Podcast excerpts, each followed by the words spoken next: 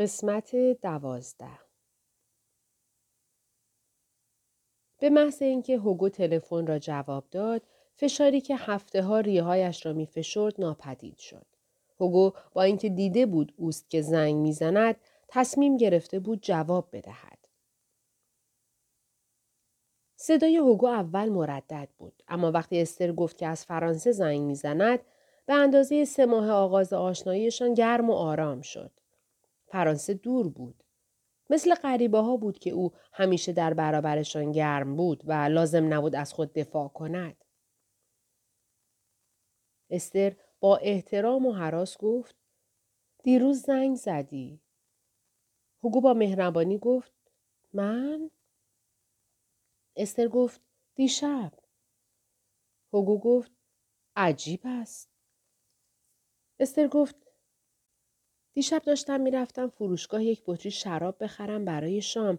وقتی تلفن زنگ زد داشتم تو پیاده روی مرکز پاریس می‌رفتم طرف فروشگاه. در هتلی در مرکز شهر هستم. ساعت تقریبا هفت و نیم بود.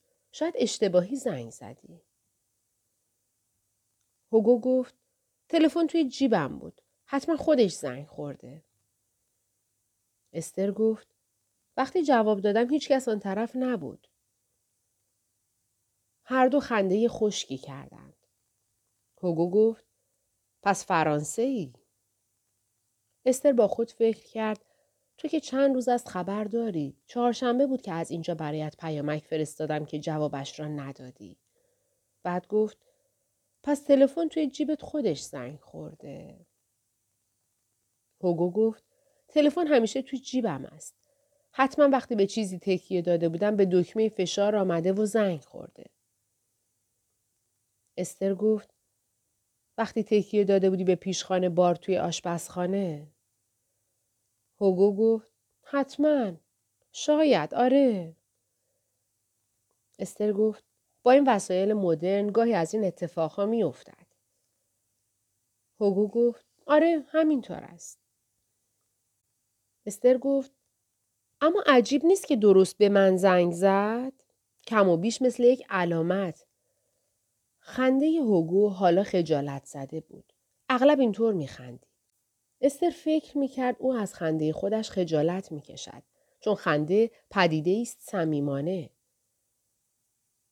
استر گفت شاید تلفنت برای من و گفتگوهای جالب ما که به آنها گوش می‌داده دلتنگ شده. استر باز فکر کرد اما پوسخند صمیمانه نیست. پوسخند اصلا خنده واقعی نیست. فقط صدای خنده و حرکات دستگاه آوایی را تقلید می کند تا جایگزین خنده واقعی شود. تا انگل خنده واقعی شود.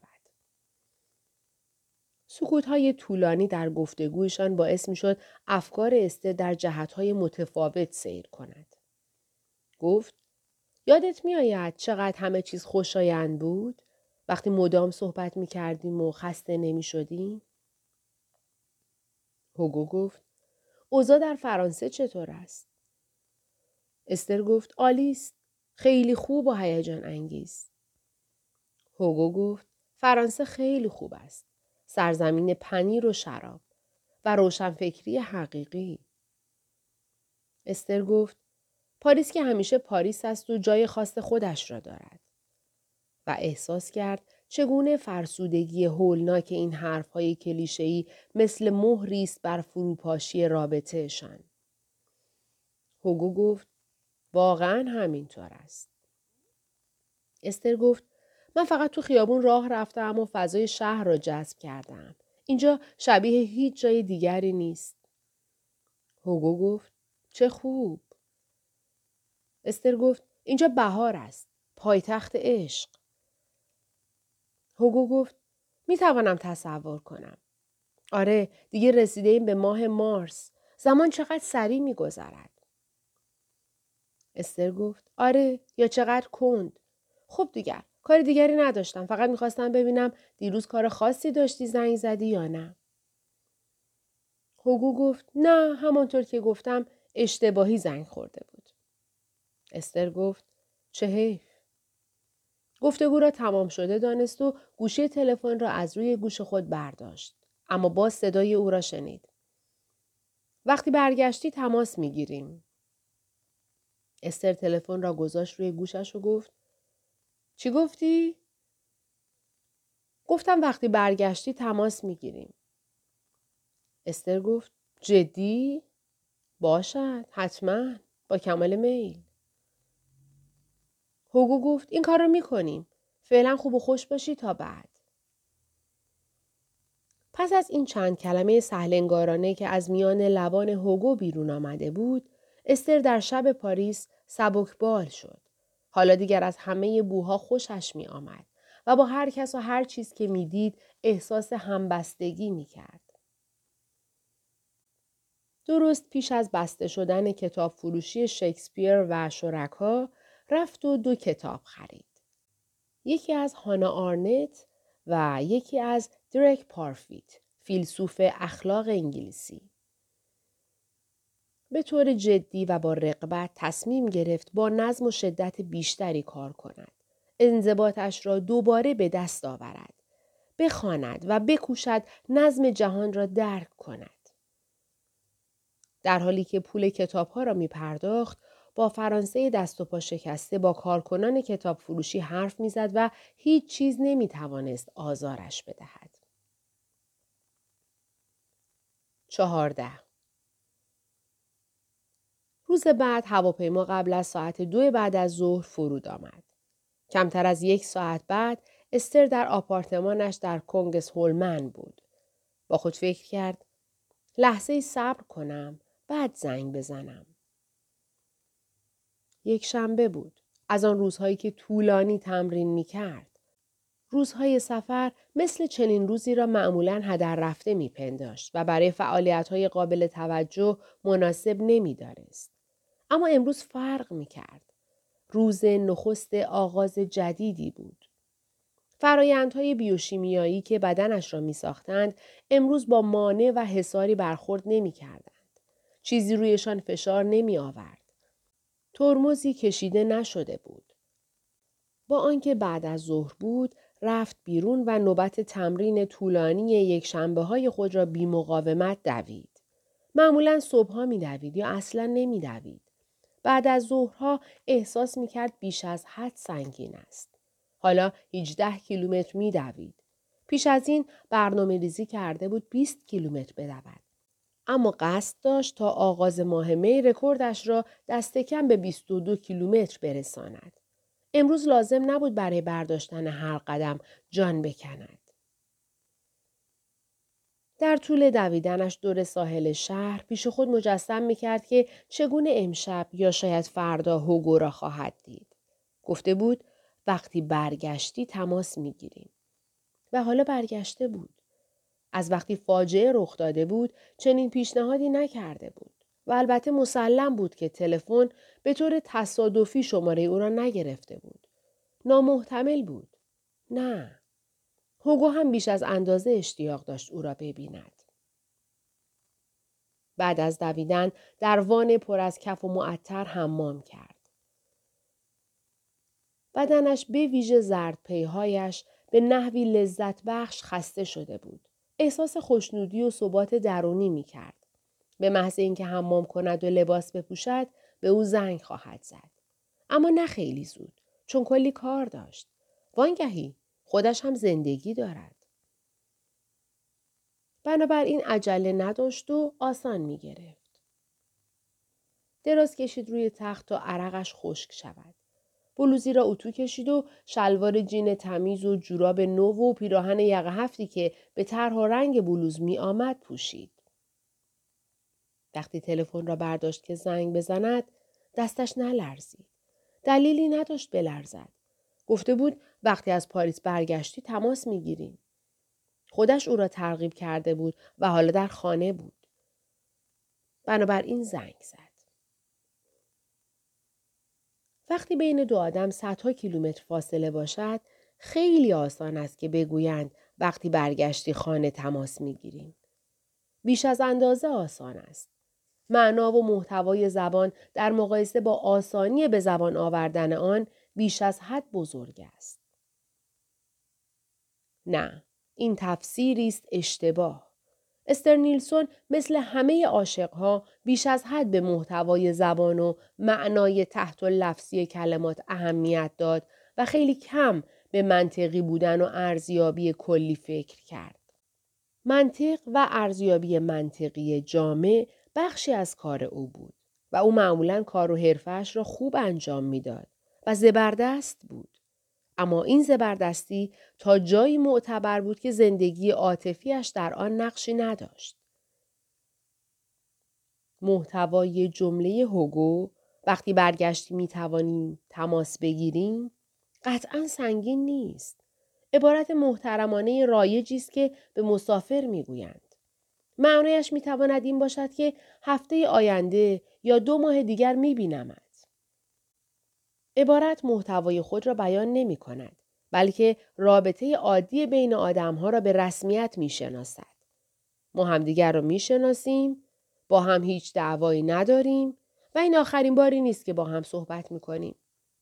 اما وقتی این عبارت را به کسی می‌گویند که به شدت شوق دیدار دارد بیرحمانه می شود.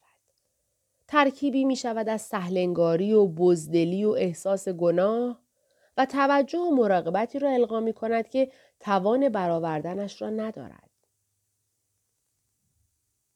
استر در حالت هیجان زدهش نمی توانست دریابد که این کلمات می توانند مثل خاکستر سبک و سوخته باشند.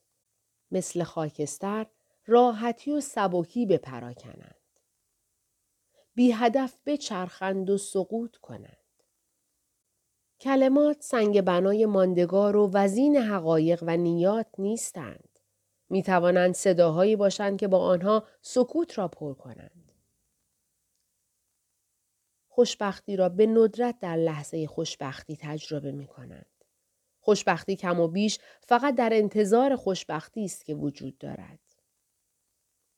استر از عصر روز گذشته احساس خوشبختی می کرد. زنگ های تلفن را شمرد. به نظرش هشت زنگ زده شد تا هوگو با صدای برتافته تلفن را جواب داد.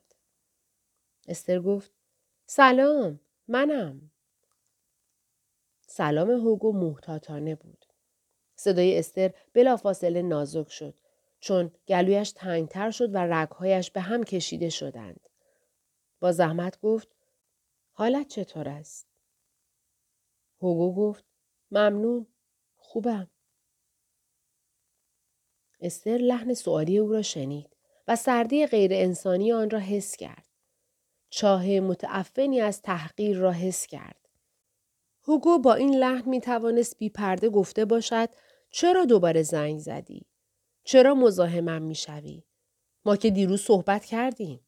از من چه می‌خواهی؟ هوگو انگار فهمید که چطور صدای استر گرفته و خشک شد.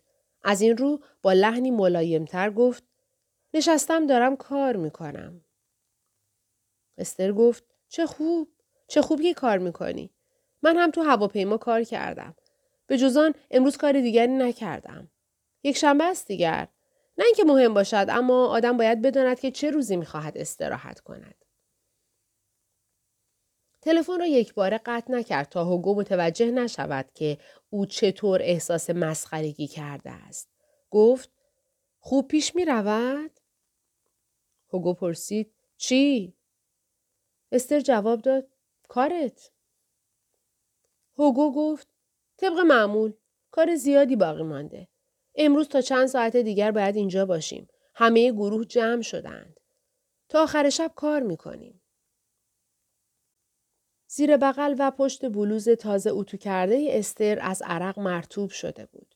با خود گفت تحقیرم نکن. معنای زمینی حرفت رو می‌فهمم.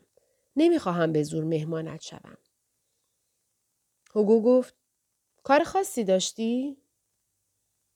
استر گفت نه کار خاصی نداشتم. هوگو به شکل معمولش خجالت زده خندید. استر گفت برگشتم. خانم. هوگو گفت آره درست. استر گفت قرار بود وقتی رسیدم خانه تماس بگیریم. هوگو گفت درست است. پاریس بودی. استر گفت آره پاریس بودم. مدتی کوتاه اما محسوس سکوت شد. هوگو پرسید خوب بود؟ جالب بود؟ استر گفت نه چون سر و تنم را با خودم برده بودم. هوگو زمزمه کرد آهان تا نشان دهد صمیمیتی هم در کار است ولی می‌خواست گفتگو را تمام کند. استر هر چه لازم بود بداند شنید تا در نهایت درک کند که باید به راه خود برود و دیگر هرگز به این مرد فکر نکند. اما این بینش به سیستم اعصاب خودکار غریزیش نرسید. در مرحله سطح متوقف شد. جایی که بهانه ها و توجیه ها از هرچه میابند نیرو می‌گیرند. در نبرد ابدی میان بینش و امید دومی پیروز شد. زیرا بینش و آگاهی را با خود یکی کردن هزینه های زیادی برمی دارد. اما امید زندگی را آسان تر می. با صدای گرفته گفت می‌خواستم بپرسم قرار است امشب با هم شام بخوریم؟ هوگو گفت امشب نه اصلا نمی شود. لحن متعجب هوگو پر از وحشت بود. استر گفت منظور من همین نبود. هوگو گفت اصلا نمی شود. استر شرم را با زرواهنگی پیوسته و محکم حس می کرد. گفت دیروز گفتی وقتی برگشتی تماس می گیریم. برای همین زنگ زدم. فقط به این خاطر. در غیر این صورت مسلم است که به هیچ وجه تماس نمی گرفتم. هوگو گفت مهم نیست. من دیگر باید بروم به کارم برسم. خوب و خوش باشیم. پانزده دو ماه گذشت. فصل بهار بود و زمان لایه های کسافت بود و آشغال های بجامانده در شکاف ها. همه چیز در نور شدید خورشید پدیدار می شد. اندوه نمی تواند تا ابد شدید باقی بماند. آدم در آغاز هر روز اندوهناک است. سپس شروع می کند به بازسازی خود. استر فکر و حس خود را به کمک معاشرت با کسانی کرخت می کرد که اگر به جای نیم مرده بودند زندگی به سامانی داشت وقتش را صرف آنها نمی کرد. هر کاری می کرد تا شبها تنها نماند. از آشنایان و دوستانش می‌خواست پیش او بخوابند تا حس نکند که چطور تاریکی شب به درون او نفوذ می کند. او رواقی مسلک و بردبار نبود. زخم دیده و بدخلق شده بود. یک شب به وسوسه افتاد و به پر مردی که پیشتر با او زندگی می کرد و شش ماه پیش ناگهان او را ترک کرده بود زنگ زد. نمی‌دانست چرا زنگ می‌زند. انگشتانش پیش از آگاهی به طور خودکار حرکت کرده بودند. پر گفت هنوز او را دوست دارد و دلش برای او تنگ شده و از وقتی او رفته همه چیز برایش غمانگیز است. استر منقلب و احساساتی شد و گفت که از او به خاطر سالهای زندگی مشترکشان سپاسگزار است. بعد پر پرسید که چرا زنگ زده و لحنش تند و معنادار شد. پر مثل او خوب می‌دانست که چنین چیزی تصادفی رخ نمی دهد بلکه انگیزه درونی دارد. استر گفت فقط می‌خواسته کمی صحبت کند. روز بعد پر دو بار زنگ زد و پرسید آیا می توانند بکوشند از نو زندگی مشترکی را شروع کنند؟ بار سوم با لحنی نالان پرسید چرا استر فکر می کند حق دارد تعادل اندکی را برهم بزند که او پس از ماهها درد و رنج و ناامیدی موفق شده آن را به دست آورد. استر به سختی باور می کرد که می توانسته برای پر اینقدر مهم باشد. فکر نمی کرد در طول این سالها واقعا چنین بوده و به همین دلیل حرف او را باور نمی کرد. وانگهی استر درد و رنج و ناامیدی خود را داشت. ناامیدی و بدبختی پر زیاد به او مربوط نمی‌شد. به نظرش غیر واقعی می رسید. دوستان استر در مشورت با او پشتکار داشتند. آنها تفسیرشان را از آنچه اتفاق افتاده بود با او در میان میگذاشتند. به او دلداری می‌دادند. آرامش می‌کردند. به او اندرز می‌دادند و مسیرهای جدید زندگی را نشانش می‌دادند. به او می‌گفتند باید خودت را آزاد کنی و او به پیروی از آنها می‌گفت باید خودم را از شر این ابله رها کنم.